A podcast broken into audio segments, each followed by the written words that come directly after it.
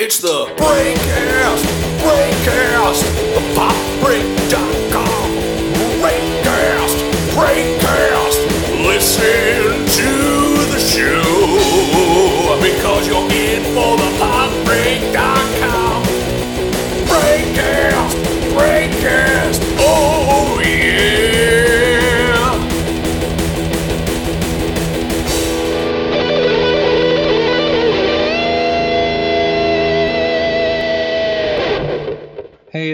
everybody, and welcome to the Anniversary Brothers, the Pop Breaks official anniversary podcast, all about the TV shows and movies that you loved and may have forgotten about, uh, but are now celebrating a anniversary.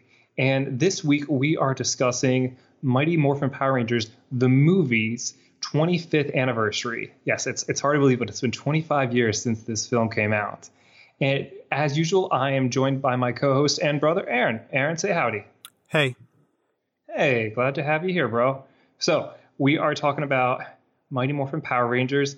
I can't remember, was this your idea or mine? this was my idea. Okay. And what what drew you to to this movie for this choice? It was 25 years. that that was it.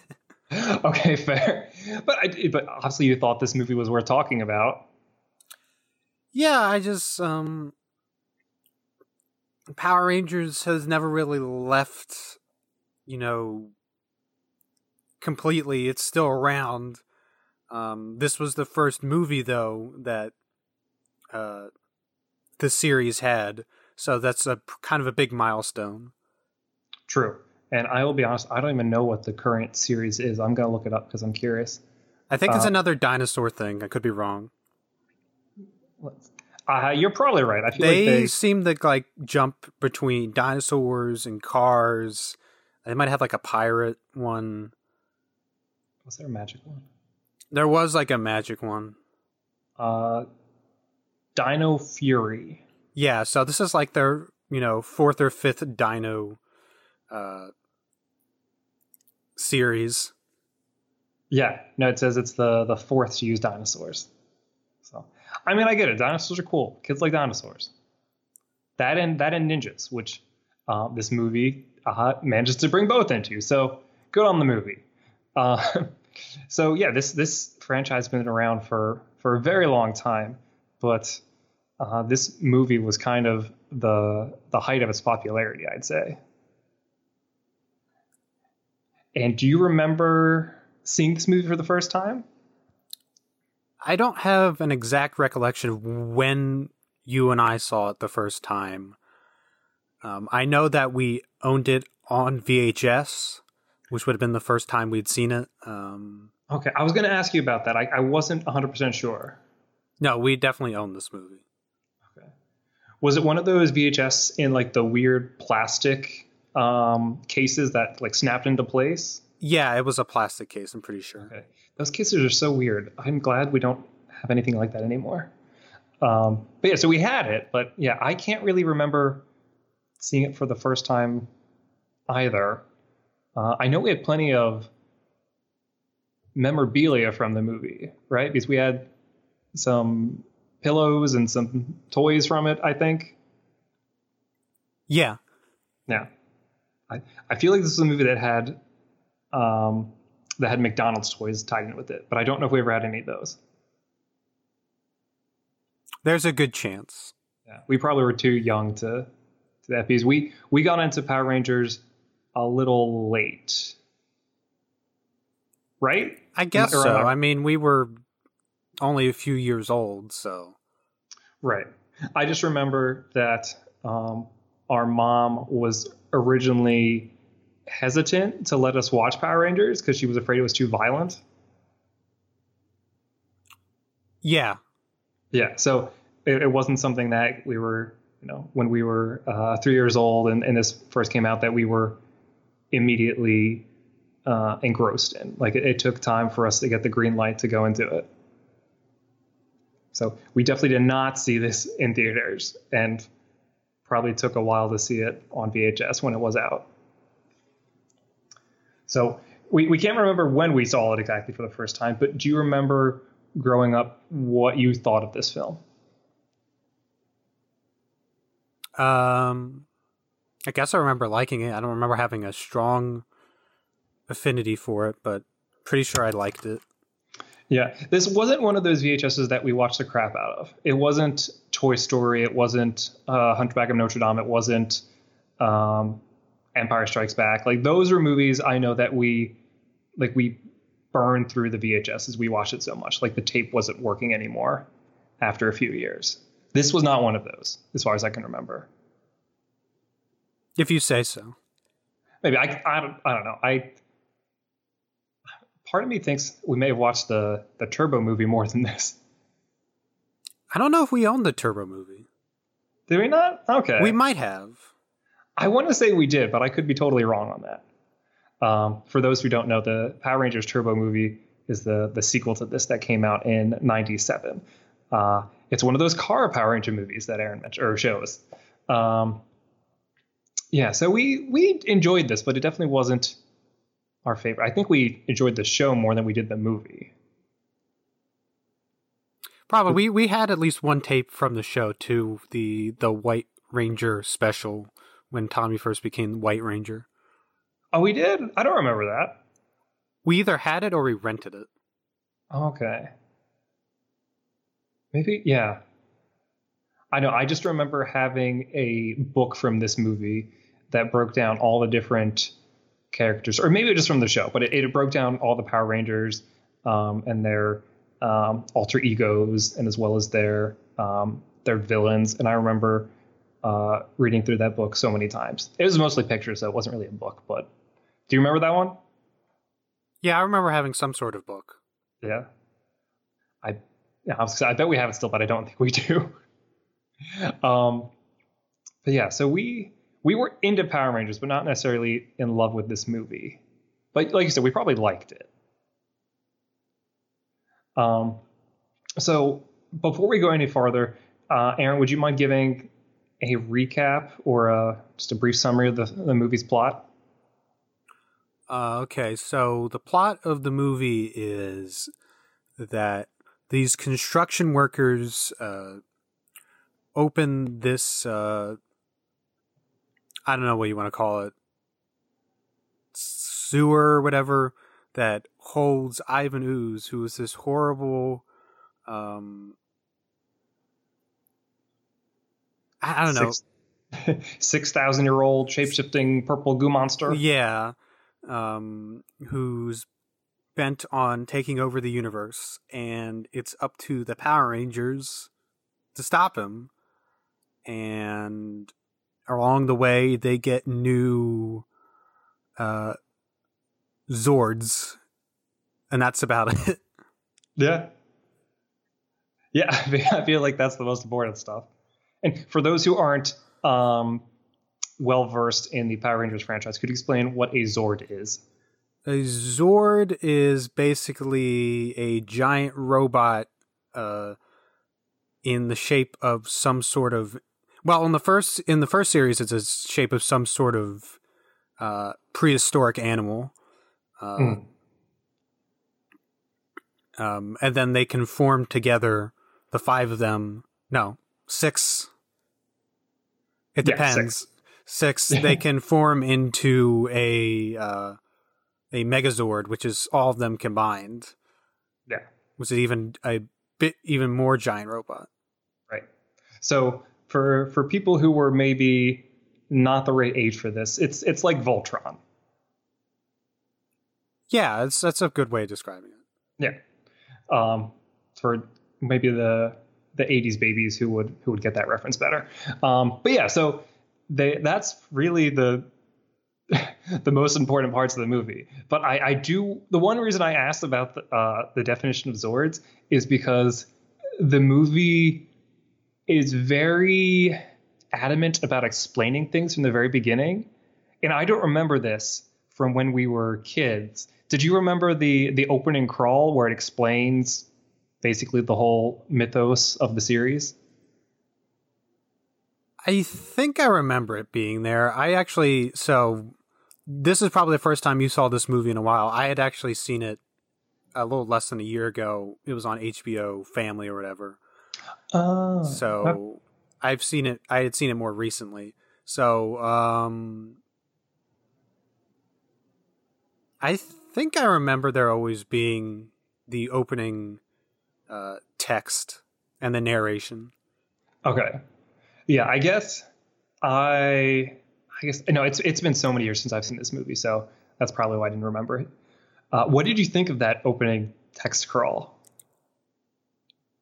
I don't think it was needed for most people who were seeing the movie, but I think for any people who were bringing their kids who had never seen a Power Rangers movie, it would have been beneficial. Right, because the this movie and the whole series as a whole has a bad habit of just throwing out these terms over and over again. Like if you don't know what a Zord is, you are going to be very confused. Like, like, what the heck are they talking about these Zords? And like, who's the Zordon guy? So it, I think it is important that they did it, but I also feel like it's really silly and makes it feel like it's a Star Wars knockoff. Yeah, I do. I I do think they tried to make it feel epic. Yeah, and I, the thing that got me was after the, the crawl finished, there was the the explosion in the title. that was so cheesy. Um, and I, I know we haven't gotten to her, and we're not going to get to her for a while yet. But was the was the person narrating that crawl was that the actually plays Dulcea? I believe it was Dulcea who's supposed to be narrating it. Oh, okay, I I just got that together now, so that was that was a stupid question, but I just thought that now. Um, it's it's kind of a weird way to to open a film. I can't think of too many other kids movies that start with a, a crawl like that. Yeah, not a, it's not a Disney thing to do. That's for sure. Yeah, no. Um, I guess that makes it unique amongst among kids movies. Yeah, and I mean, like I said, it's it's effective, even if it is pretty silly in my opinion. Uh, but right from that, we go into the Power Rangers. So you mentioned there's there's six of them uh, in the series. It varies on how many there are, but it's the six of them, and they're I don't know how you describe their relationship with Bulk and Skull. They're like frenemies, maybe. Right. I mean, well, the, friendly enough that they brought him with them. Right. Like bullies that they sometimes hang out with. I don't know. It's it's a weird relationship they have. But um, the the six Power Rangers and then Bulk and Skull are skydiving, and I remember the skydiving because I remember the only reason I've ever been interested in skydiving is because of this movie.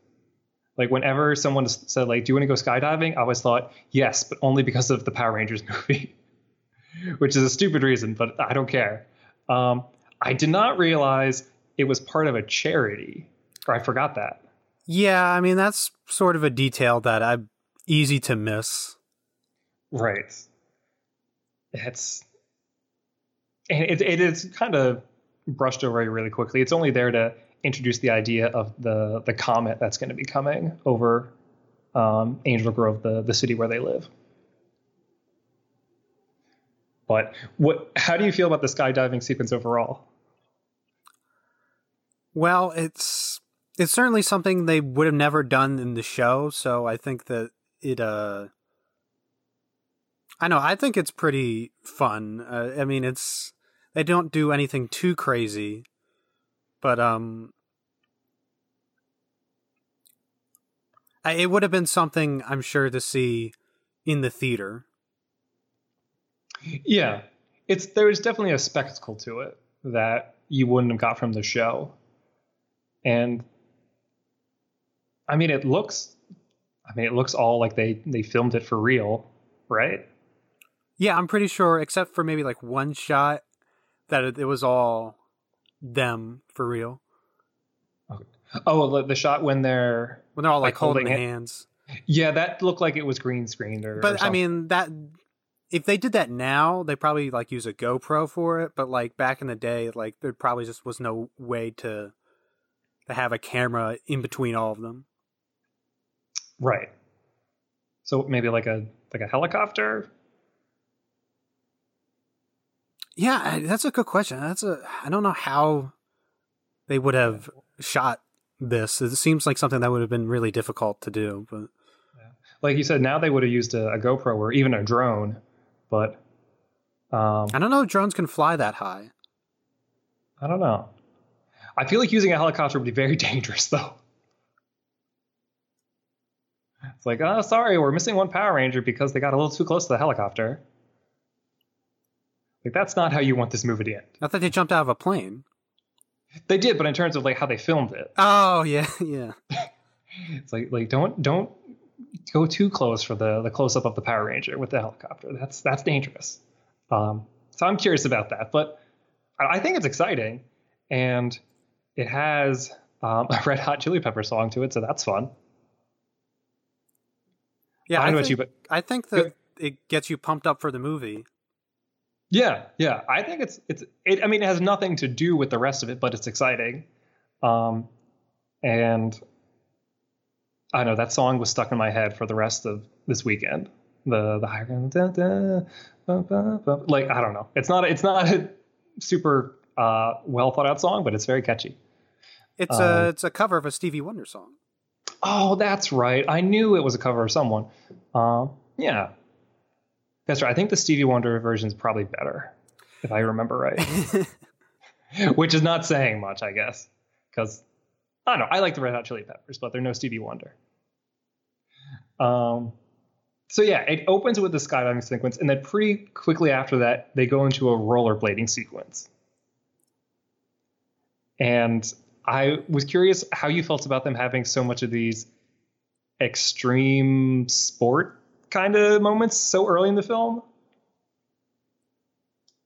Right. It, it- it sort of turns into like a jukebox movie for like the first like 10 minutes of the movie. Right, because then when they're um, rollerblading, what do they? They play Free Ride. Free Ride, yes, yes. Um, they're playing Free Ride, another really catchy song, um, and they're just basically going around the city doing random jumps and twirls and other stuff for no apparent reason, other that they're teens with attitude, right? That's what that's what Zordon wanted when he recruited them. I know maybe it's trying to show that they're all friends and they're like doing stuff together. That's fair. That they're athletic. And they thought it would be a more creative way of getting them around the uh Well, I think maybe they they wanted to do that for it to be interesting, but then they go through the construction site that they want to establish that early on. Yeah, that was a a interesting transition. I, I actually think it was a really good transition. I think too many times when you introduce the villain in a movie or show, it's far off away from the main action or from your protagonist. And so for this, for them to be like right by the construction site as the the crew is unearthing Ivan Ooze is it's very coincidental, but I think it does a good job of uh, linking the two, if if that makes sense. Yeah, uh, I mean, they could have just had Bulk and Skull land in there, but I think that them being around it adds a little more. Right. Well, that makes you wonder: could they have stopped it then if they just like came up and like, I don't know, Power Ranger their way through everything? Probably not. Uh, th- this series has a, or th- this this first series of the the Mighty Morphin version of the Power Rangers has a tendency or uh, a real interest in having bad guys buried underground and being unearthed. That's true because Rita was in some sort of uh, well or whatever that I don't know if it was on the moon or it was somewhere else. It was on the moon because there was two astronauts that found it. It was supposed. I think that that first episode is called the Day of the Dumpster. So I think it's supposed to be a dumpster. Okay, it's been a while since I've seen the first episode. I think Zordon, being petty as he is, put his arch nemesis in a dumpster and buried her on the moon. As one does. As one does. I mean, it's what you got to do with your arch enemy. Um, but yeah, so Ooze, Ivan Ooze is buried in a construction site um, when he's on Earth. And I guess while, while we're here talking about Ivan Ooze, did you know who played him? Was it somebody famous? It was. I had no idea. I just looked it up um, when I watched it yesterday. So it was uh, Paul Freeman, who that that name may not spark anything um, right away, but he was the bad guy in Raiders of the Lost Ark. Oh yeah, I did read that. He was Belloq, right? Yes, he was Belloq in Raiders of the Lost Ark, which I don't know if you can get two more different performances. I mean, Belloq is kind of a um like a melodramatic character at times, and he's kind of over the top. But Ivan Ooze is the next level over the top. So, how did you feel about Ivan Ooze from his beginning, uh, from his introduction? I think that um what's the name of the actor? Paul Freeman.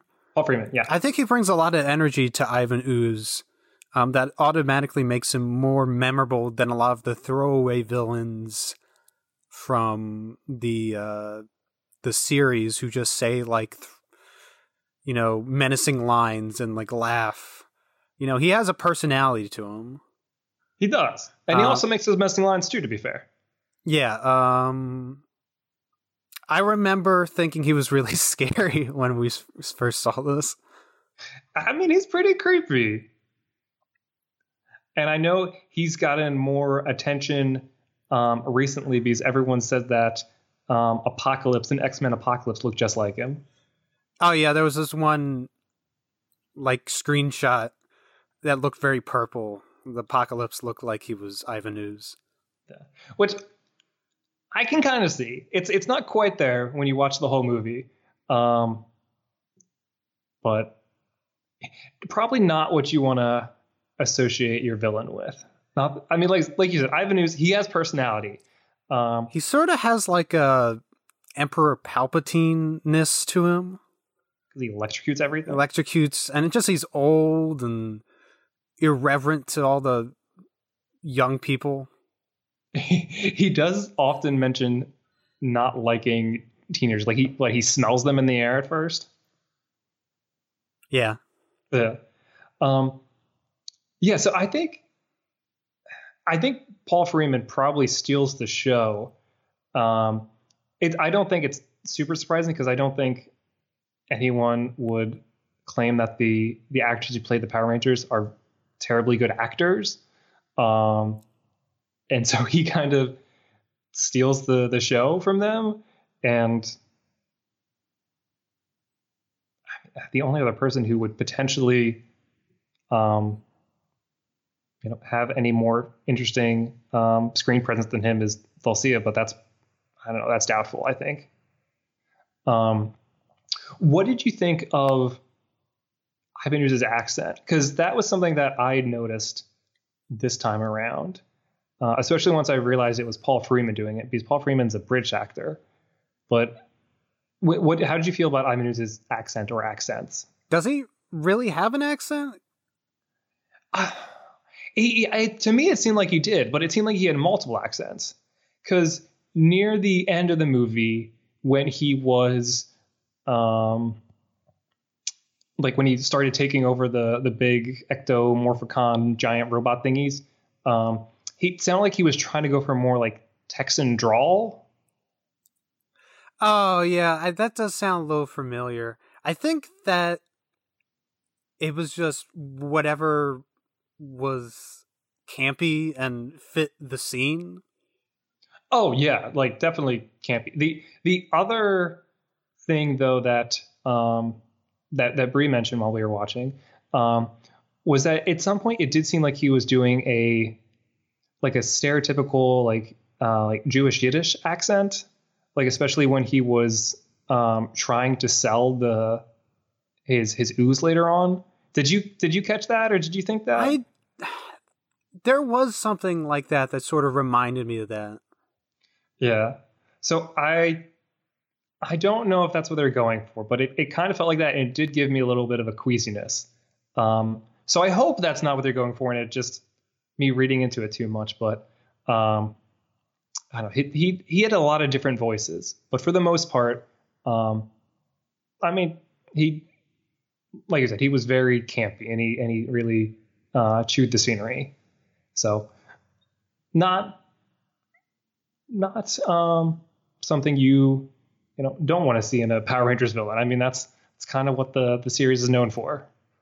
Um, so one thing I forgot to mention, um, or actually I guess I get into is that so the Ivan Ooze is unearthed, and um, then the Power Rangers are told by Zordon, who's like their floating head uh, leader, that Ivan Ooze is out and they have to go stop him. What do you feel about Zordon in this movie? Because I feel like this Zordon is very different than the Zordon from the show. Zordon. I don't know. I, Zordon has always been kind of a weird character. Like he said, he's a floating head. Um, whatever they did in the movie, the effect is different. Mm-hmm. I don't know if it. I'm not. I can't decide whether I think it looks better or worse.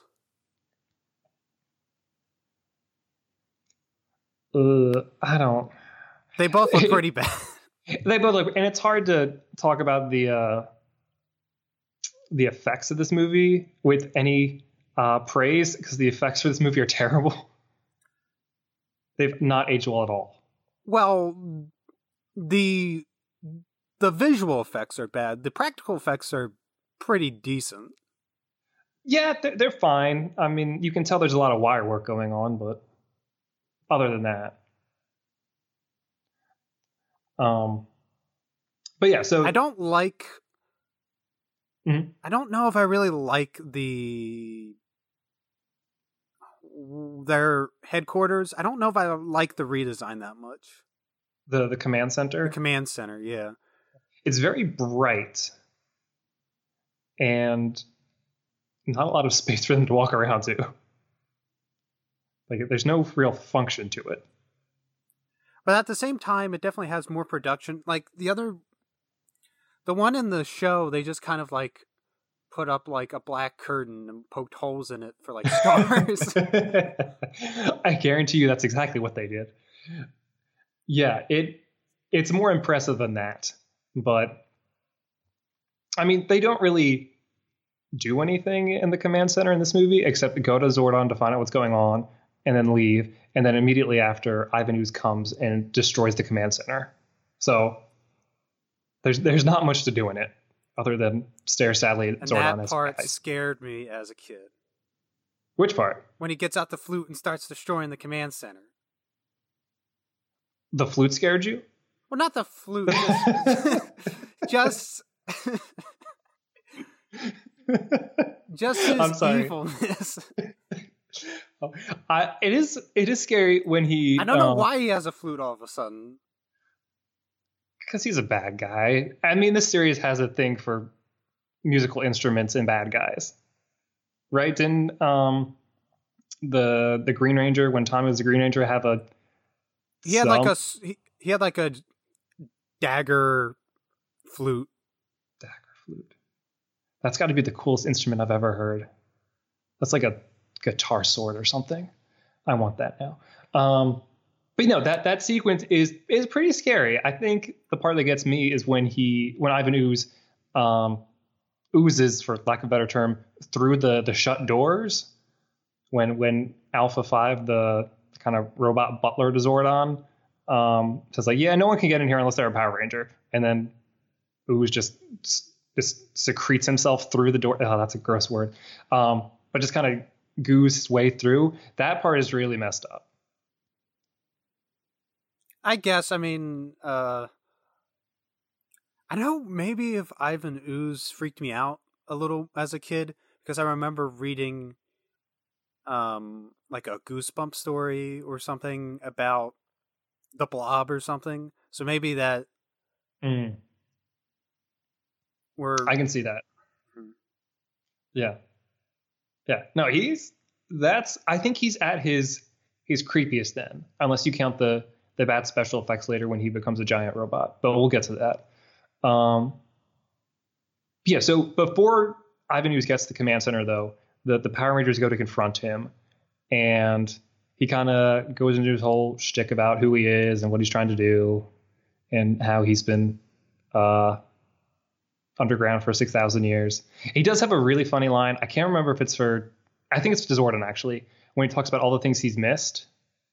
Yeah, he he he says he missed the Black Plague and the Spanish Inquisition, and even the Brady Bunch reunion.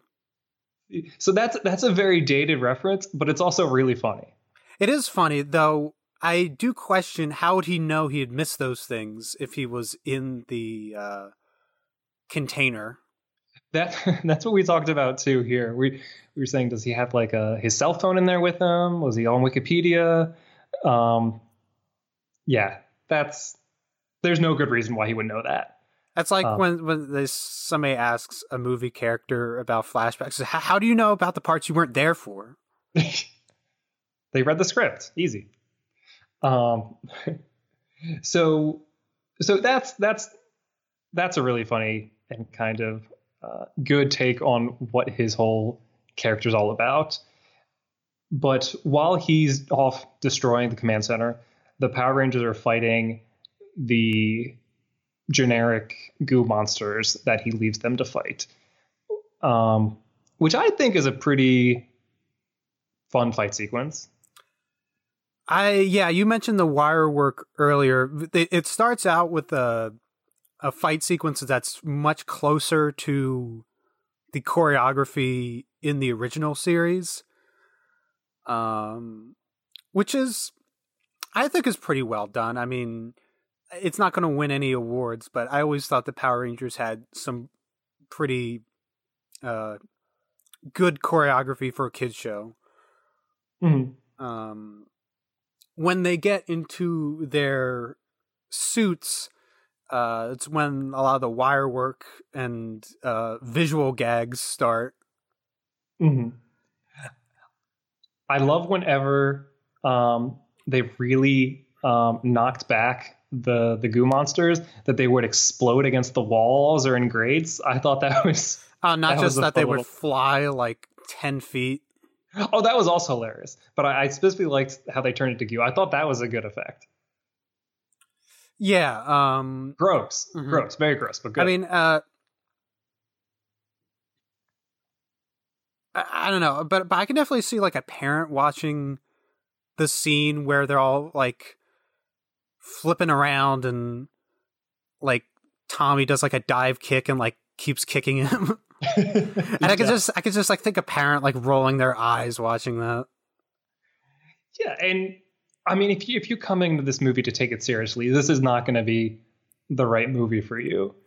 Uh, and Or, yeah, or there's even that moment when like before they get in the suits where Kimberly starts doing cartwheels and then immediately after Billy starts doing cartwheels. that is probably my favorite moment in the whole movie because they are so adamant that they cannot run anywhere. That if they need to get somewhere in a hurry, they have to backflip there, and that is the most uh, apparent example of that.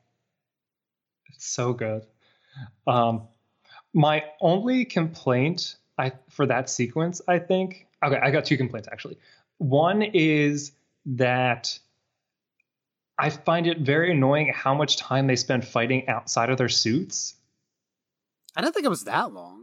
It seemed like it dragged on forever for me. And it seemed like there was like no reason for it because they started complaining like, wow, these guys are really hard to fight without our suits. It's like, of course they are. Put on your stupid suits. But they always kind of did that in the show where they would fight them without their uh before they morphed.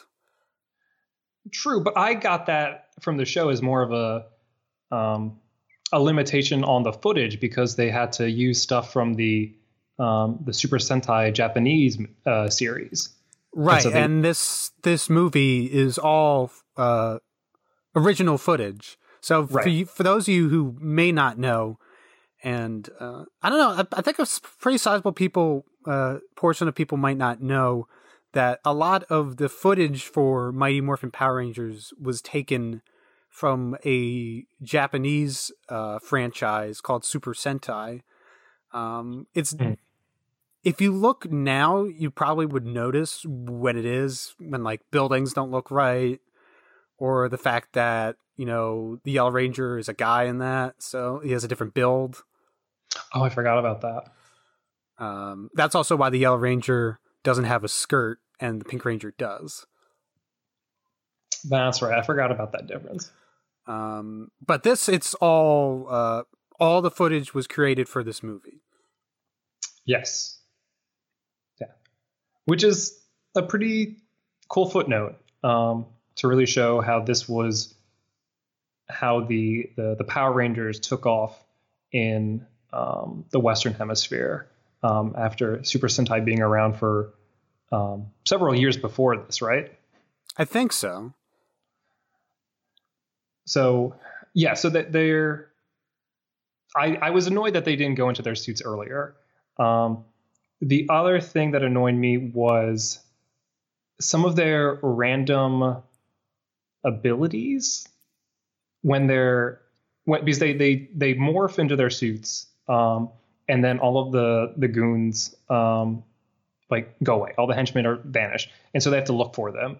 And like one by one each of the power rangers has to show off a special ability and none of these were from the show so that kind of annoyed me.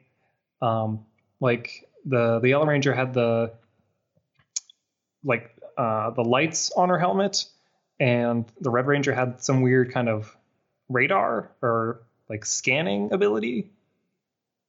Um, but the one that annoyed me the most was uh, the blue ranger because he had this like grappling hook thing but it was oh, it was like a stega stega whip stega something it was named after stegosaurus but his dinosaur's the uh, the triceratops I don't know how he even knows that. I got unreasonably upset about it. There's no reason I should have been that mad about it, but I was. it's like, no, he's the Triceratops guy. There's no Stegosaurus here. There is no Stegosaurus Power Ranger. Get this out of here. Um, so I was irrationally upset by that, but um, otherwise, I thought that sequence was, was fun. Yeah, I will admit that I'm. A, I kind of miss. There's no like them fighting with somebody and then somebody shoots a laser blast and then behind them and it explodes and they all fall down. so that was missing. Yes, that is one of the classic moments from the series. And the movie's also, for the most part, substitutes these uh, the action scenes with mm, uh, traditional instruments rather than having uh, guitars. There are some guitars, but not much. yeah the, the music is not the same i think the, the music from the the series is very distinct i don't i don't want to go and say iconic because that's that's probably a little bit too much but it's distinct and this is different um wh- while we're talking about the rangers so um there's the six of them um one thing that i forgot about at first when i was watching this or when i started watching this was that it was not the first batch of Rangers. It was the the second. Um, I assume that's something that you remembered. Oh yeah, I um. So the the big difference is that the Red Ranger was no longer Jason. It was played, or he was Rocky. Um, Trini was no longer the Yellow Ranger. It was Aisha, and Zach was no longer the Black Ranger. It was Adam. Yeah. Um, Do you, do you have or or do you remember having a preference for for one batch versus the other? You see, uh, the the whole, the series as a whole is such a blur to me, but I always remember preferring the original Rangers, Mm-hmm. just because that's, I guess, who I used to. But I didn't. I always particularly liked Jason because my favorite color was red growing up, so I didn't like Rocky as much. Yeah, yeah, and I don't think I, don't think, think out of the, I, I think out of the replacement Rangers, the best one is probably Adam. Maybe. I, I think Adam and Aisha are both much more memorable than Rocky. I think Rocky took a big hit um, as the Red Ranger because he was no longer the leader um, once Tommy became the White Ranger. Because Jason was a very memorable character because he was the leader, but Rocky's just he's just another one of them. He doesn't really have anything super distinct about him. But you, you think Adam's the the, the most Well- memorable of the three? Well, just some stuff they do with him later, I guess. Yeah. I noticed that he was the one who was more often thrown through the air during a fight. Oh, okay. I didn't even know. I, I mean, I noticed that one time. But I don't know. I overall, I, I feel like their personalities. I, well, I- I'd say this about all of the Power Rangers. I'd say all of their personalities don't shine in this show the way they or in this um, movie as they do through the show. Um, like Or, or, yeah, if you're talking about somebody like Billy, like you get no sense that he's the nerdy one who invents all the tech and stuff like that. right. Um, Be- the only thing that you get is that Tommy is the leader because the camera is on him so much. you get that Tommy is the leader, and you get that Kimberly is sort of uh, the Valley Girl type. And she needs to be rescued a lot. Yeah. Oh, that was so annoying.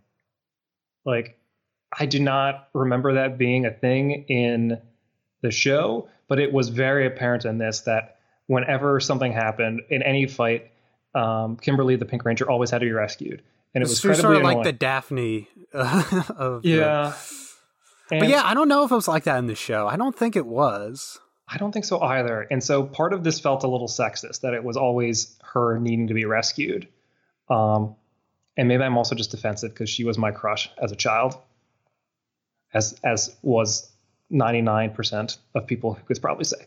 Um, so I it was annoying how much she she got, like you said, in the Daphne um, zone of damselly in distress. Because she's a Power Ranger, she's able to handle things. Um, and I think the the writers of the movie messed that up and, and added that because it wasn't in the show from what I can remember. Um, so moving on from that, um, well, I guess, well, I'm going to backtrack for a second because so do you think the Power Rangers, like any of the other ones, stand out? I know you mentioned that Tommy is the leader, um, is, but I know, do you think any of the other ones get a chance to shine? You mentioned Adam a bit. I just mentioned Adam because he has that one scene later when they're on uh Phaedos, but I guess he really doesn't have all that much. Yeah. Well, he he's the only one that gets a moment during that scene, which we'll we'll get into. Um, but anyway, so the, the Power Rangers fight the the goo monsters and they beat them, but then they uh, demorph or they they lose their powers um, and realize that something is wrong at the command center, and they go back and they find that uh, Ivan Ooze has destroyed everything, and that Zordon is um, literally on his deathbed, um, that he's dying, and that um, they no longer have any of their weapons, any of their suits, any of their um, giant robot Zords. That they're they're done, and so it's looking pretty grim for them. What do you think of that moment? it's sort of interesting because that's sort of a moment that would happen like at the end of the second act of most movies. Or I, well, no, well, well, maybe not so much. It is the setup for the quest, but like it's like the most down part of the movie. Yeah. No, it is definitely the point of the movie where Like it, it like it, no it sort of would have. Mm, I I wonder like if they had done it differently, where they go on the quest and they come back and they find the command center destroyed, and that's their extra motivation going into the climax. oh, so like because they were gone, they weren't able to protect Zordon.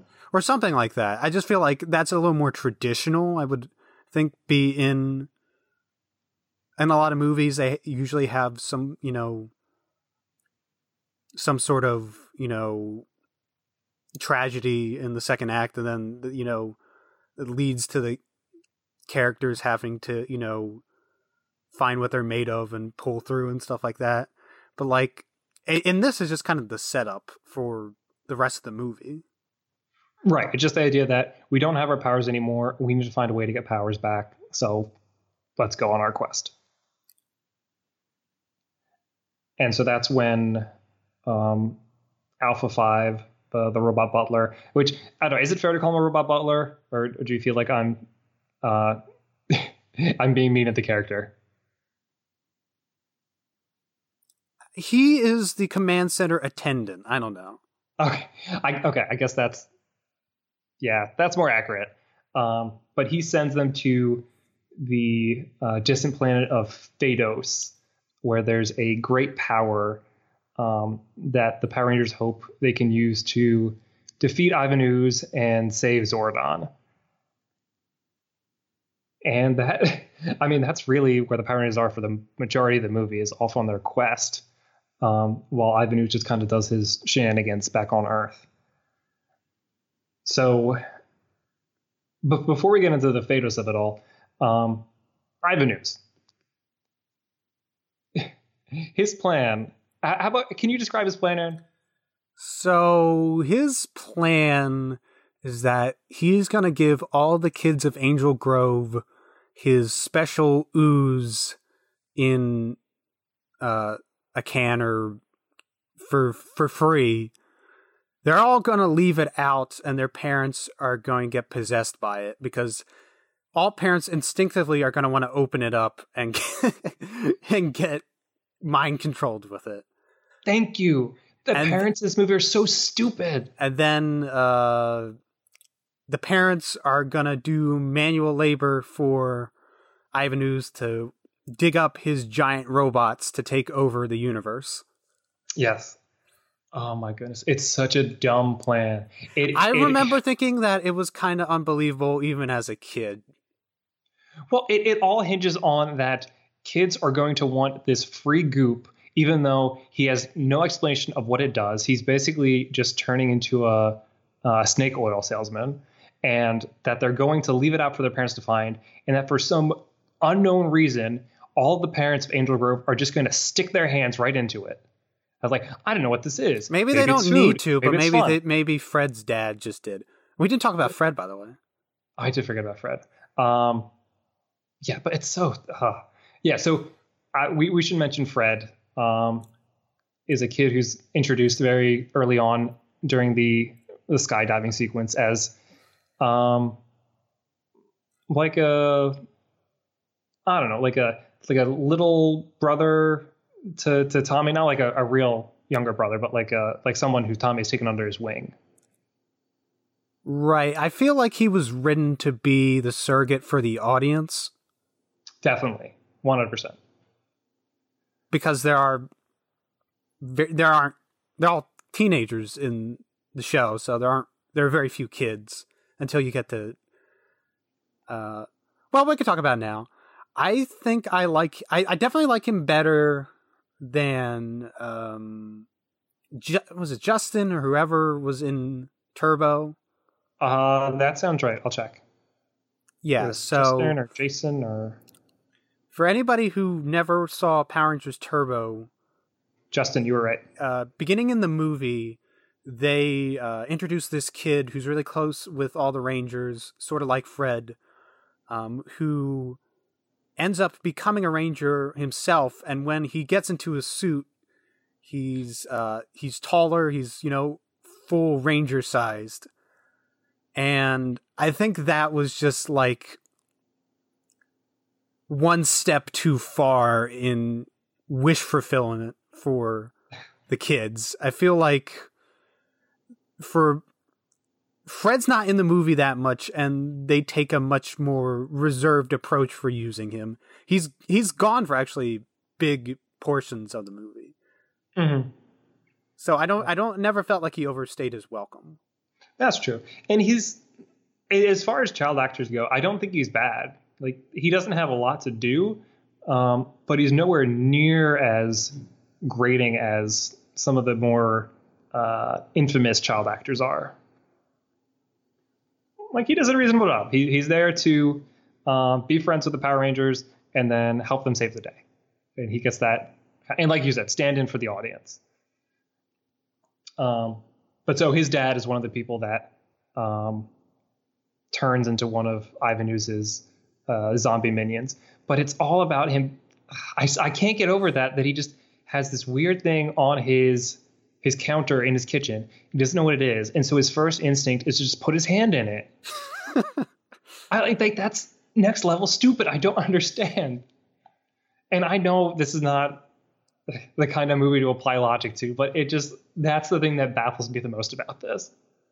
Because you see him stick his hand, Fred's dad stick his hand into the, the goo, leave his apartment and or leave his house, and that there's a whole horde of parents from the city walking towards the construction site to go be minions for ooze. I mean, that's And it- implying that they all left it on the counter for them to, uh, you know, they all, all the kids left their ooze unattended apparently, Right. And and that's and all the parents had the curiosity to put their hand in it.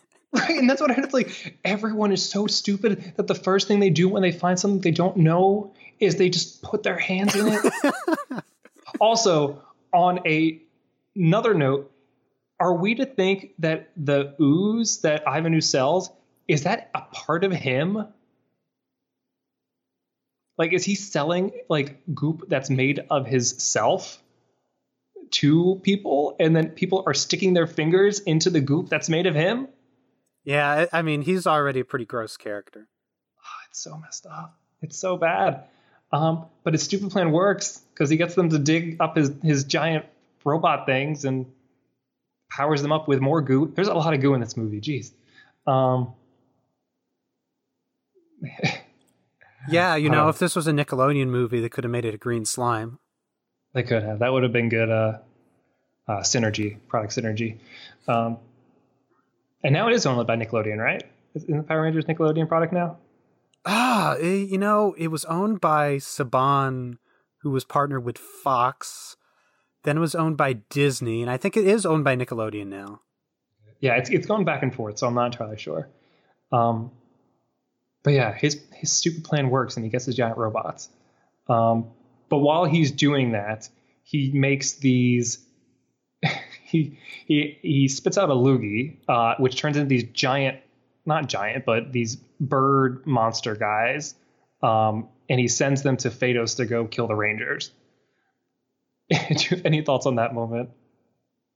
Wait, is it Phaedos or Thados? Is it a TH or a PH? It's a PH. Okay, I, I thought so. Yeah. Um, I know. I kind of thought that his original minions had a little more going for them as far as design went. Mhm. Um, but I will say, just I think all. Uh, well, you might disagree. I think that all of the minions and things that the Rangers fight in this movie are a step above the putties in Yeah. the original series Oh, definitely. I I think with their the- bizarre mumbling or whatever. like that's literally what they sound like. Um, yeah, no, I think all the designs for these minions are a lot better. Um, the makeup work is better. The suits are better. Um, they're more distinct. The the putties from the show are really just in those skin tight bodysuits and weird masks and gloves. Like that's it. Like it's probably the cheapest they could do for those for those characters. Um, and yeah, I, I think the the birds are the Tengu warriors. Um, I think they're pretty creepy. I, uh, there's something about giant bird people that I find pretty scary. You think it's sort of reminiscent of the flying monkeys in Wizard of Oz? I do. I think it's very similar to that. Um, but I, th- I think the only reason they introduced them um, instead of having him just send more of the original uh, ooze minions is because he needed them to have some way to get to Phaedos, and so somehow these bird creatures fly all the way to this distant planet. I mean, how else would you do it? well, the Power Rangers didn't fly; they teleported or whatever. I don't. I just find it hilarious that all these bird creatures are flying through the vacuum of space. To who? And it sounds like Phaedos is not anywhere nearby, and they seem to make pretty good time to get there since they got there not long after the Power Rangers. So, but I think that's the only reason why they're introduced is because there needed to be some something that could easily, I guess, quote unquote, easily get to uh, Phaedos. Um, but they get there, and so yeah, the Power Rangers on the planet of Phaedos. How do we feel about Phaedos? I feel like the movie doesn't really do anything to be like, wow, this is a really, you know, bizarre alien planet. It's just like, it's a planet. It has some rocks and some jungles. Um, I think there is a sense of the fact that they're so far away from home and that they don't have the ability to uh, get back without the power was sort of is a I don't know, it makes them isolated. Um, which I guess adds some stakes. Mm. Um, but yeah, it's definitely not the most creative planet design. You know, they probably just went to some cliffside in California and filmed. Uh, have been Australia. They did a lot of filming for this in Australia.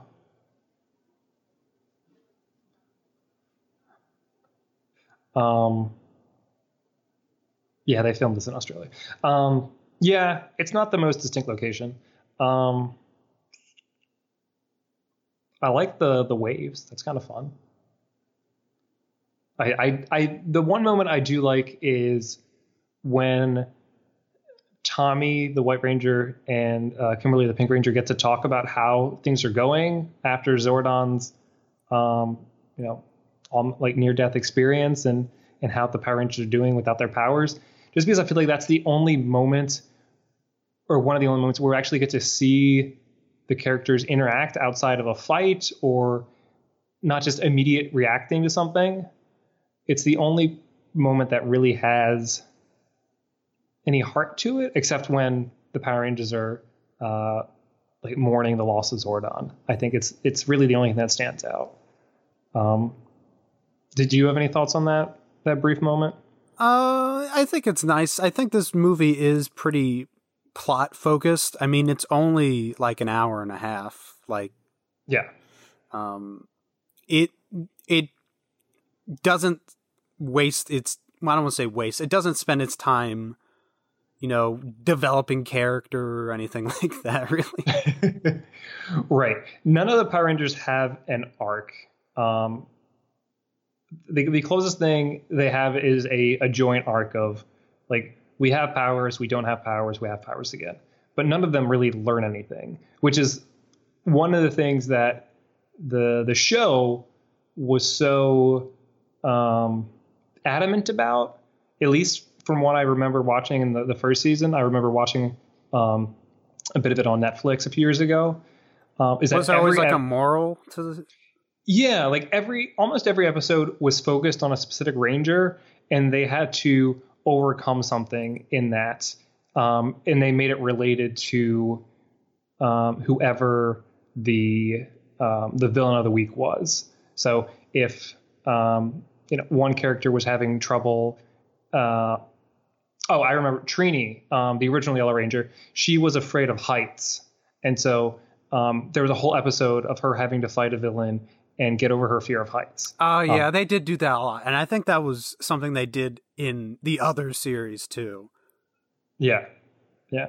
Which it can can get a little. It's very Much. formulaic.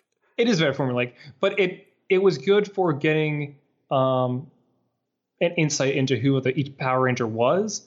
Um, because in this, unless you've seen the show, like you're not going to know. Like we said, you, you you're not really going to know much about these characters because none of them really stand out. Um. Anyway, so they're they're on Phaedos, and then they're attacked by the the Tengu warrior bird creature guys, um, and they quickly get their butts handed to them because apparently birds are really good fighters. Um, until Dulcea comes. And I've got a lot of thoughts on Dulcea, so I'm I'm going to save it. I, I'm curious to hear what you think. Uh, I don't. I don't know. They uh, part of it is like we need somebody more distinguished in this movie. We need somebody with an accent. so this gets gets this actress. She's Australian. She sounds more important. Fair. Um, as far as her fighting the Tengu warriors, it's pretty entertaining. I don't know how you make your staff whistle by twirling around. Uh, Going back to like musical instruments and weapons stuff. I guess. Uh, I don't know. I'm curious what you have to say about it. I feel like she is a, a missed opportunity because the the, the series as a whole um, was always kind of focused on Zordon being their source of power, and to introduce someone else who could be a new mentor to them, I think was a really um, potentially um, like there was there was a lot they could have done with that, um, and they do a bit with it in terms of her kind of giving them a pep talk and trying to get them to regain their confidence, but it's not as fleshed out as I'd like it to be, and I it it, it smacks of a bit of sexism again, um, just like the um, the stuff with with Kimberly being the damsel in distress, because they they introduced Dulcea and she's in like this full robe, and it's like okay, who is this mysterious robed figure? Um, and then she she um, like takes off the robe and she's um, just going around in um, like a warrior bikini kind of thing, and it like I it it feels a little bit like like the the Justice League movie from a few years ago and what they did to the, the Amazons and that.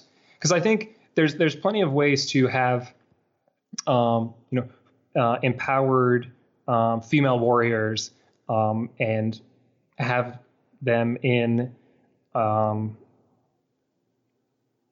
I don't know have them dressed a certain way.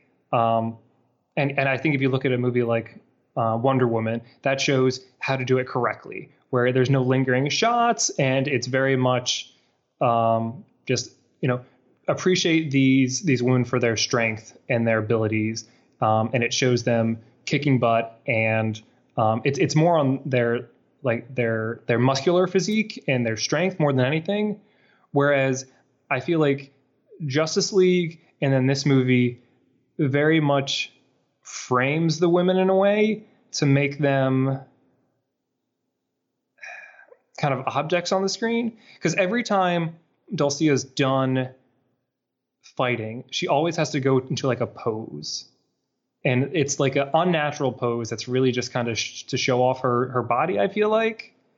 And so that's why I'm curious about like the potential I don't know.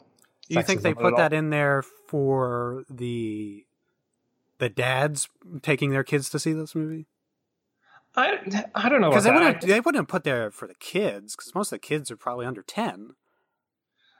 Uh, I don't know. I mean, you could argue that there was some some adolescent um, interest in this, and I, I think it would play to that. Um, I don't know because, like I said, I I think it gets at the idea of a um, it, she's like she has a very like Amazon feel to her, and I feel like they just botched it, um, which is unfair because I think she could have been a really good character otherwise. That's that's a fair criticism. Because I I like how she she gives them um, their new um, their new ninja costumes and tries to get them to realize that like they don't need her help. Like they can figure things out on their own. But i just wish we got to know her more and see more of her because she's really only there as a as a vehicle for them. Because when the the Tengu warriors get beat up and they fly back to Ivan Ooze, they mention um, that Dulcea beat them up, and and Ivan Ooze obviously knows who Dulcea is. And it's like, oh, okay, so th- she's really important then. Like this mysterious six thousand year old person knows who she is.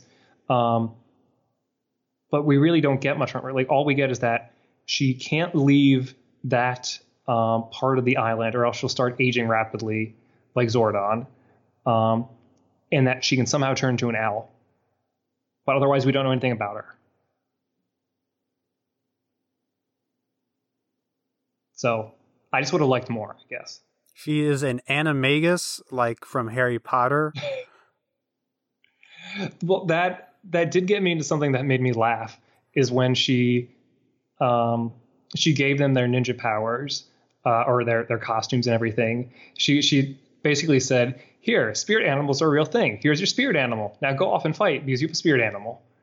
It was just I don't after working in um, res life and other um, doing icebreakers at colleges for so long, the idea of animal spirits being real, um, just or, or, spirit animals being real, um, just kind of made me crack up because I wasn't expecting this from something from the 90s. Because I feel like uh, the idea of a spirit animal or animal spirit, like, well, I, importantly to say, is based in Native American culture and has been um, really uh, taken and unfairly appropriated um, by basically white people. Um, but that idea of the appropriated version, I think, is more from like I didn't hear about till the early 2010s or late aughts. Okay, I don't I don't know much about it, uh, Yeah. but I, I I do. I, I do get the sense it's like, hey, here's your spirit animal. That'll help you. Go away. I mean, I guess Uh, helped I thought enough. you were going to talk about, and I mentioned this earlier. So Adam, I'm we're not going to list all their spirit animals. Um, Adams is a frog, which seems Yeah. like the lamest, and he he uh, she tries to give him a pep talk about it. right. Says that it's like the kind that you kiss in the fairy tales. I don't know. That's just a memorable moment. But again, there aren't that many character moments to begin with, so maybe that's why it stood out. Well, I think it's endearing to to see uh, him feel inadequate compared to the rest of the Rangers, and to feel like he doesn't quite fit in with all these other. Right, because More impressive animals? like bear and falcon and stuff like that. And then you got Frog. Yeah, So no, I thought I thought that was endearing. It does make me question how Dulcea knows about human fairy tales, um, but once again, this is not the kind of movie to to break that down. Uh, as much as we spent a good 15 minutes breaking down why it's stupid that Ivan Ooze just puts his goo everywhere and parents just touch it. Um, anyway, so the the Rangers go with their ninja outfits and they um, have to make their way to the center of this planet to get the great power. And on the way, they have to fight a um, dinosaur skeleton and a uh, group of statues turned into monsters. Uh, and any thoughts on those two sequences? I mean they're fine, but I just feel like they don't have the same energy as the earlier fight scenes. Mm-hmm. Yeah, they're just kind of going through the motions. I will say, and I don't want to read into this much or too much, but I feel like if they wanted to, it could have been a really interesting um, or thought provoking for for this movie, thought provoking look into the the Power Rangers uh, growth in the movie, like them having to fight dinosaurs after they lost their their dinosaur powers. It's like, oh, like we have to, to let go of the past and become our new selves and and forget those things. And I I don't think that's what the movie was going for. I just thought the movie. I think the movie thought it was cool, um, but I think it was a missed opportunity. Right. I don't know in the series. I guess it varies from Power Rangers series to series. Sometimes they're portrayed as really close with their Zords, almost like they consider them like part of the family. I don't know. That sounds silly. uh, no, it, it's accurate. Um, maybe I, th- I think they were more like that in Wild Force. I think because it was all about animals. True. Um, but yeah, they don't. Yeah, that would have that would have been something that I would have liked to see. Yeah. Um, but instead, they just kind of run around a bit. Um, I think Kimberly gets in danger again because that's all the movie knows what to do with her. Um, but eventually, Tommy just figures out he can just pull out one of the bones and destroy it. Uh, then they fight the the statue guys. Um, which is kind of a fun sequence. I, I, thought I liked moments of that fight, but I agree that it wasn't as memorable as their earlier fights. Um, but then they get their they access the great power, and so they they get their their suits back, but now they're uh, still powered with their animal spirits, and they have their Zords, but now they've got new Zords. They've got the Zords based off of their animals rather than their uh, their Jurassic or um, prehistoric. Uh, pre- prehistoric. Thank you. Uh, prehistoric animals. Um, I feel like it was a missed opportunity to give them a full redesign. Right, that the suits were just the same, just with a different emblem. Yeah. Yeah, I kind of wish they kept the ninja suits. And The ninja suits are sort of impractical, though. True. Um, which this is a bit of a tangent. Isn't in the show there a different explanation for how they got ninja powers and changed their Zords? Uh, yeah, like the same year, like after this movie came out, they had like a, a totally different like story arc that explained how they got their ninja zords. Um, I think this one came out uh, out a few months before. Right. Which is confusing because it suggests that this movie is not canon as much as there is a canon in this series. And it's different than the Turbo movie, which is essentially the pilot of the Turbo series. Oh, yeah, that's a good point. Right. So, whereas that movie led into the series, this one really is in an alternate universe, sort of. But I feel like that's not too uncommon for a lot of uh, series to do that when they have a movie. They sort of ignore the plot of the movie. So, sometimes, uh, sometimes they they address it, but a lot of times they just ignore it.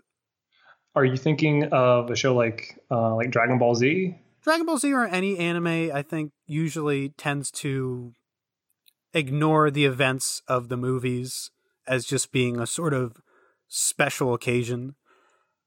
Right. Which which makes sense, but I guess you know, I think Naruto or One Piece probably does the same thing, but yeah, yeah, and and I and I get that. I guess it just would have been nice to have it all tied together, but that might be just an expectation that we have now more that um, things like uh, the Marvel Cinematic Universe are trying to uh, weave things into their Disney Plus shows, and before that into the the Netflix shows or Agents of Shield. Although those all had very uh, tenuous relationships at best uh, with the movies, so I would have liked to there have been a a more concrete connection to the to the show. But oh well. Um, but so the Power Rangers they they get their Zords, they get their suits back, and then they return to Earth to um, defeat Ivan Ooze and save the day. And I mean, that's pretty much how it ends. Uh, that's there's a big fight scene where they're in their Zords, their new Zords. Meanwhile, Fred is trying to prevent the parents from leaping to their deaths um, because Ivan Ooze just told him to go scram after he was done with them digging up his uh, machines. Right. Uh, and I was thinking, like, wow, this movie could have got really dark really quickly if any of those parents fell off. That's true. Um, and I was reading. I mean, I'm, I'm going to take people's word for this that they they there was more references to death in this movie than there were in the original show. Um, I guess I I did find it very apparent though that they avoided saying death because Right. the, all because the parents were saying leap to their doom, and that's it. That's what it was told them. to Right. do. Well, if they're saying leap to your death would be a little too much. I guess.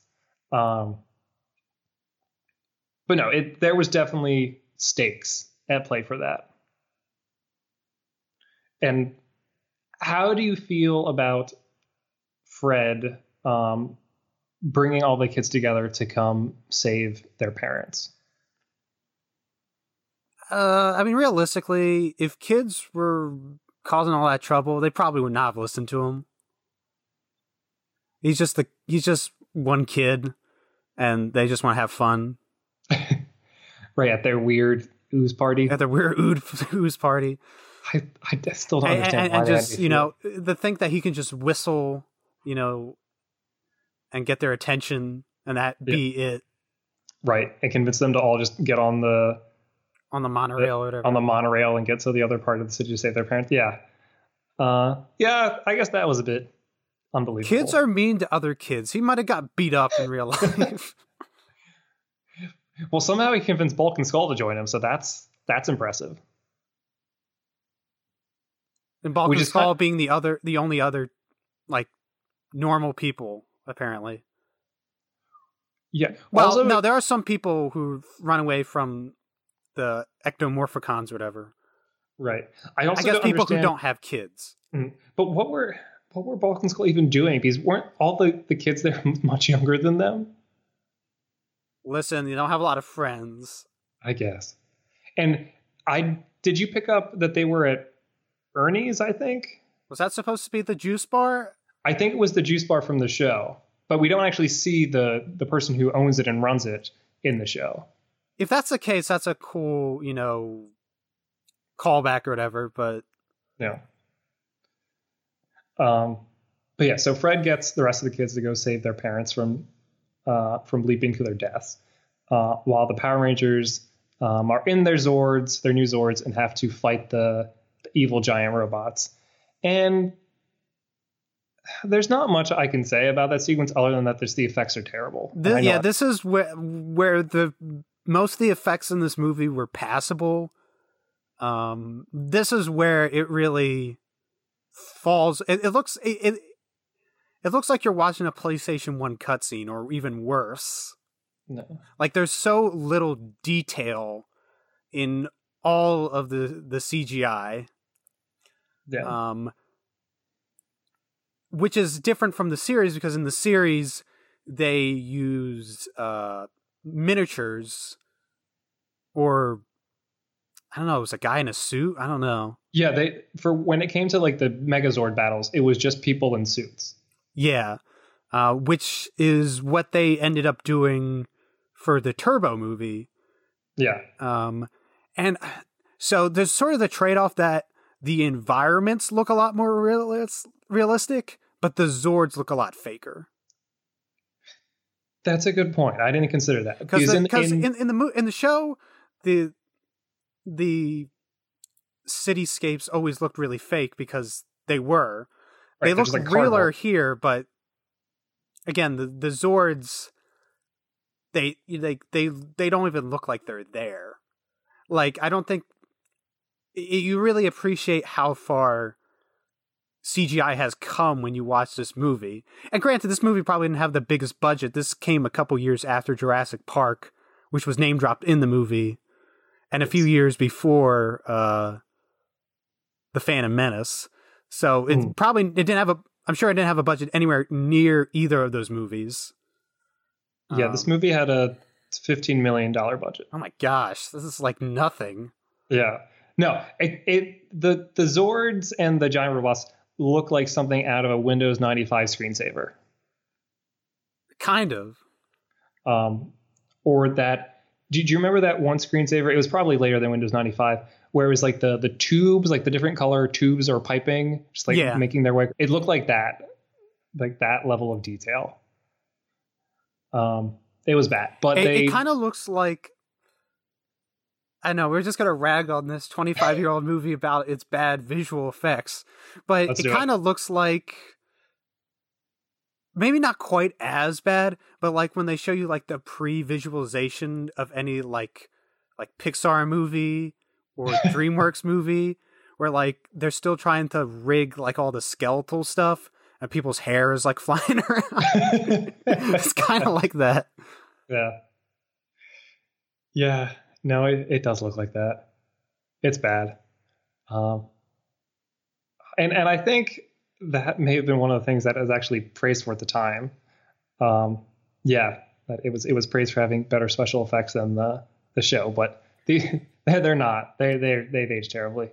Um, and I know we when we talked about Batman Forever, I know I made fun of the the, the special effects in that, but Oh, those special effects are great. Well, I mean, that movie was a hundred million dollars, and it shows. right, no, the the the effects from this movie make the effects in Batman Forever look like Avatar. like there's there's no comparison.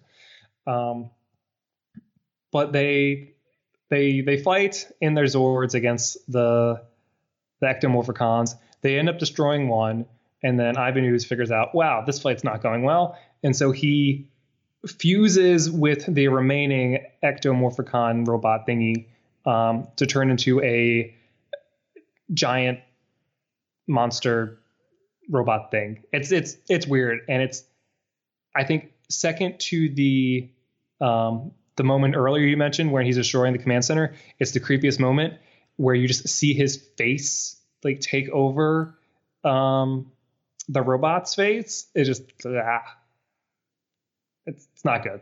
Don't like it. Don't like it at all. Um, and then, yeah, basically the the Power Rangers and their Megazord. They fuse together and they fight him. Uh, did you? Was there anything notable about that part for you? Not re- not until the end. Right, because they, for whatever reason, they decide they need to fly to space to to fight him. I give them credit for being like, we're causing too much destruction. Let's leave. Right. Yeah. Apparently, um, Superman never watched this before Man of Steel. Otherwise, he would have known to leave the city before you get into a giant fight. So they fly past the moon and they're just fighting him in space. And they reference that there's this comet that's supposed to pass over um, earlier, and Yeah. here it is. So. Here's the payoff. The payoff is they have a giant button that says use only in case of emergency. And when they hit it, it knees Ivan Ooze in the groin and he's knocked into the comet. Can, can we talk about that? Because Just that they would have a button specifically for that. Well, of all the reasons to have an emergency button, why does your emergency button do that? Like you are in these giant fighting robots that can like shoot lasers and missiles and have a sword out of thin air, but you have an emergency button to knee someone in the groin. Like, but no, that's that's how the, the they win. They they knee him in the groin and he falls into a comet and explodes. Like it is Yeah, Both Aisha is just like desperate times call for desperate measures. Yeah, it is both the most like It's like the Idiotic, most surre- but most explosive ending. Yeah, it like I think like all- that. Like I was it, it feels like that, something like, almost most- out of Monty Python. I don't know. It's a pretty like like this is a kids movie thing that you would see. Like this is how they're gonna win. Yeah. But I don't remember anything like that from the show. Yeah, I don't remember there. I didn't remember there being a button that they pushed. Yeah. No, in the show it was always um okay, we need to finish this fight. Let's form our like ultimate weapon and they like they have this like this giant laser come out of nowhere, or like they have their um, sword come out and they do their special move. Um, but there is no special move. No, the special move is just kneeing him in the groin. That's how they win. Um, so stupid. Um, but it works, and because of that, all the parents are uh, knocked out of their um, their brain control um, as Fred and his friends try to stop them from jumping to their deaths. And so everyone survives. All the parents live thanks to to Fred, his friends, and the Power Rangers, and the day is saved. And we get more music by Van Oh, yeah. Halen. we, we we do get more music. The- And- okay, like regardless of what you feel about this movie as like a movie, it has a pretty good soundtrack. Oh, I think the soundtrack is great. Just, Um, yeah. It's got uh, Higher Ground, we mentioned. Uh, Free Ride. Dreams is the Van Halen song. hmm Um, It's got that power song. I got the power. That's a good one. It's a really good one. Um, It's got that and then the the end credit song. the Trouble song. Yeah. I think that one was written for the film. I think Mhm. all the other ones were pre-existing songs. Yeah. But yeah, no, I think the one thing that's probably aged about this movie the best is the music. Yeah, the music is good. It's like I said, I have had the music from this stuck in my head ever since I've watched this movie, and I'm probably going to have it stuck in my head for the rest of the week. So There is also a special uh if you watched until the credits, there's a special Alpha 5 song that is it's all like ah yeah yeah yeah yeah yeah. Oh, I I listened to it. And I, for some reason, catch that it was Alpha Five. Well, that that's what they were. Yeah. So I- it, it had its own cheesy, you know, let's make a reference to the show song. Right, I thought you were going to mention the uh the the kung fu fighting. Uh, oh yeah, the kung fu fighting just randomly is played during, but it's like a sped up version. yeah, yeah. But it's it's it's catchy. Uh, yeah. So that is that is Power Rangers. I guess the the only other notable thing is that um they they go have a, a victory meal, save the day. Uh, Angel Grove, the city, puts up a banner to thank the Power Rangers, and there's a big fireworks display. And Fred comes talk to them, and he and he says that um, you know maybe he can become a, a Power Ranger, and he Hey, jokes well, that he Tommy's the one who suggests that. I think. Right. Okay. Tom Tommy says that he could be a Power Ranger, and then Fred says he could be the the Silver Ranger or the Gold Ranger. Um, And he's neither when those two rangers come up in later series. no, Fred is never seen again. He just Fred is Fred is lost to time. Somebody should edit that reality. where he's like, "Yeah, I could be the Gold Ranger," and then like Rocky just gives him a dead stare because right, he was the Gold Ranger in Zeo, right? Oh, that's right. It's like no, no, that's taken already. Get out of here. Yeah, and then there's a a brief um, mid credit scene. Um, did you did you see that? I, I assume you did. Yeah, I mean, it, it happens pretty soon after. Most people would have caught it before they left the theater, where it's just. And we didn't really talk about them. Lord Zed and Rita Repulsa, who were.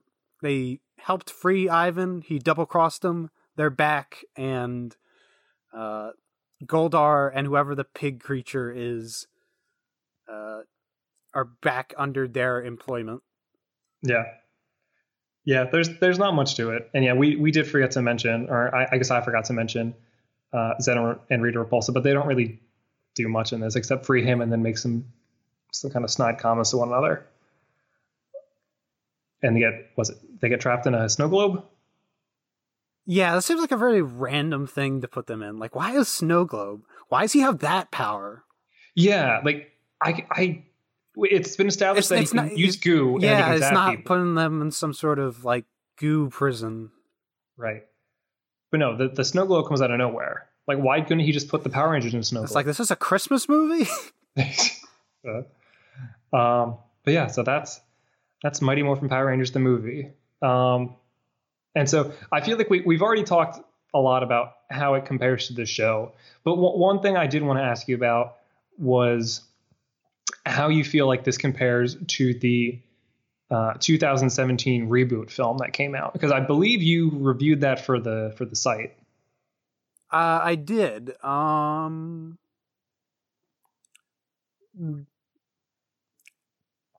they I don't know, they're pretty different. Um there's definitely more definitely more characterization in the the 2017 movie. They actually kind of tried to make them characters. Um and of course the movie kind of just didn't do that because the TV series had already established who they were. Um I f- as far as which I, s- I like this better than that movie and it, part of that is probably nostalgia but i know i just think this is truer to the essence of what i feel power rangers is supposed to be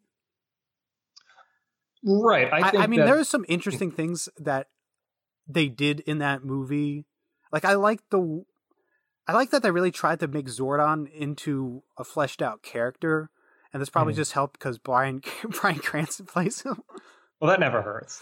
um but I, I know i always they, they you know it the it's a, it's a more serious movie um and, and power rangers has always been more silly you know kid friendly movie. You know that was rated pg-13 this is rated pg um and i just i think that's truer to what the essence of the series is. That was just a reimagining. I think that it has some good character moments.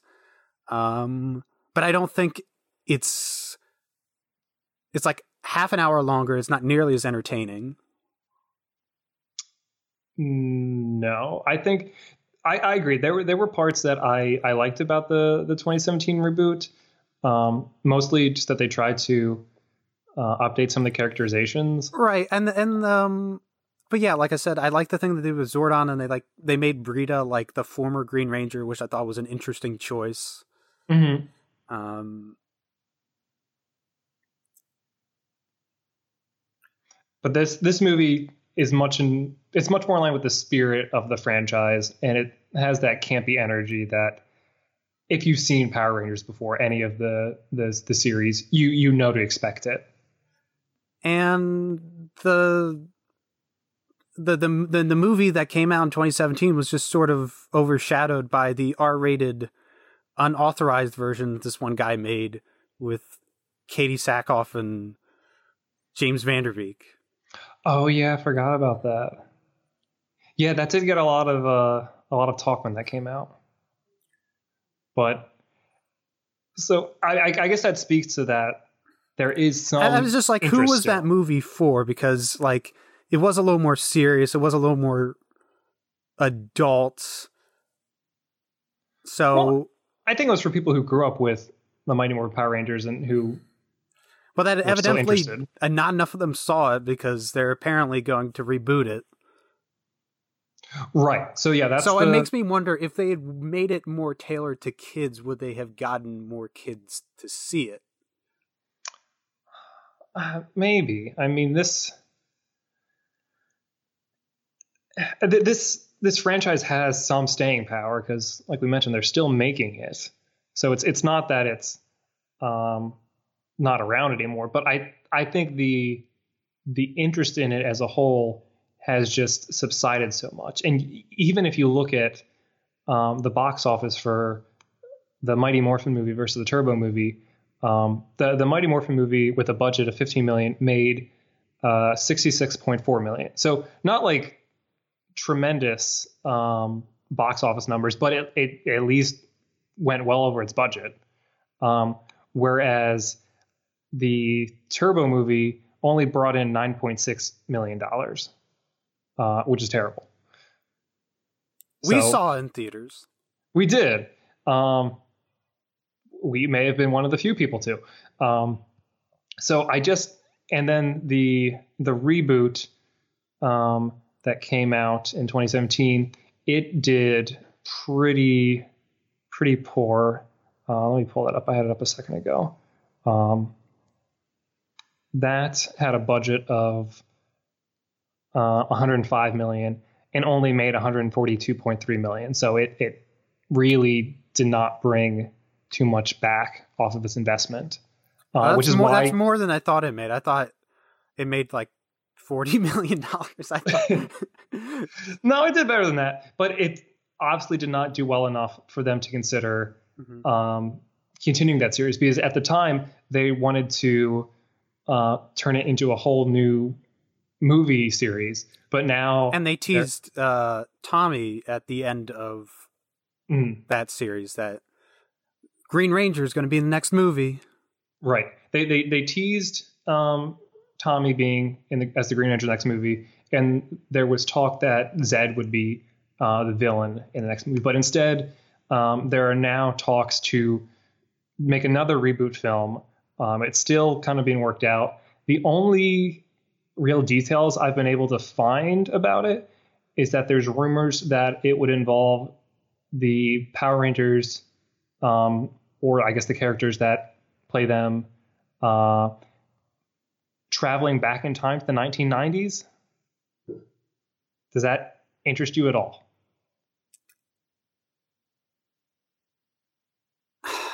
I don't know. Like maybe, like I, I don't know if Power Rangers really needs to be a movie. But but like if I were to do it again, I would probably want it to be a little closer to what this uh the original Mighty Morphin movie was, more tailored towards kids, a little more lighthearted. Um but I don't know if they really need to have another movie. I mean, if they're just getting by on having a thousand of these TV series, they they must be making enough money from the toys if they're it's been around for over 20 years. So maybe that's just enough. Yeah, I agree. I think the window of opportunity to make a successful film out of this franchise is past. I don't see it happening. Um, which is not to say that the franchise doesn't still have room to grow. There was um, there's been a, few fairly successful comic books that have come out recently based off of the Mighty Morphin Power Rangers um, that have apparently been well received for um, doing some new things with the characters within the continuity of the show.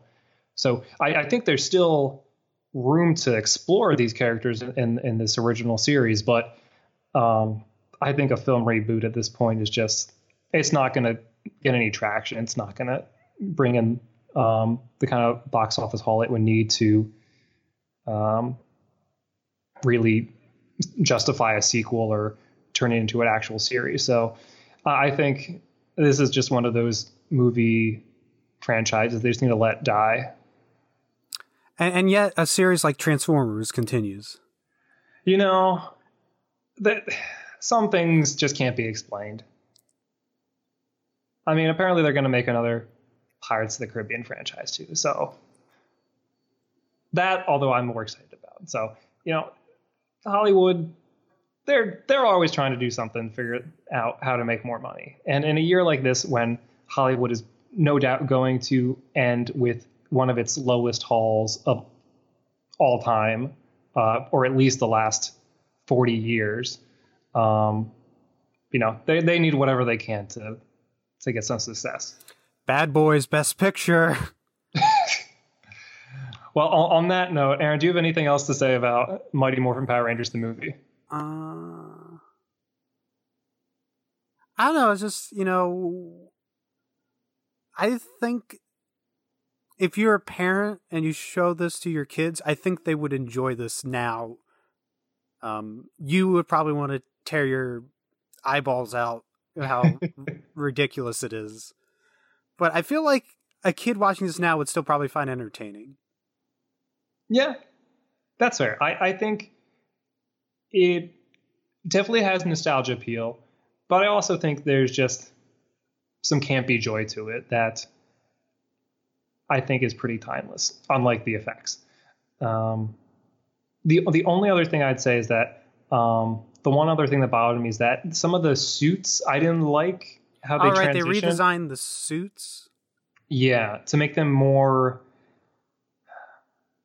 I don't know, like battle armory. And it didn't it didn't look well for some of them. Um, it looked okay, I think, for the White Ranger. I think it looked particularly bad for the Pink Ranger. Yeah. Um, Like her helmet was the was the wrong shape. was it? Well, I it looks like it's the wrong shape.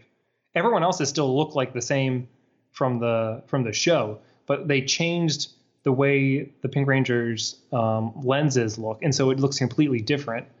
Uh, but then just like the the body armor for each of the suits, instead of being that kind of spandex material, um, they tried to make it into a hard plastic, and it doesn't look very good. I remember liking it at the time, but I don't like it as much now. Yeah.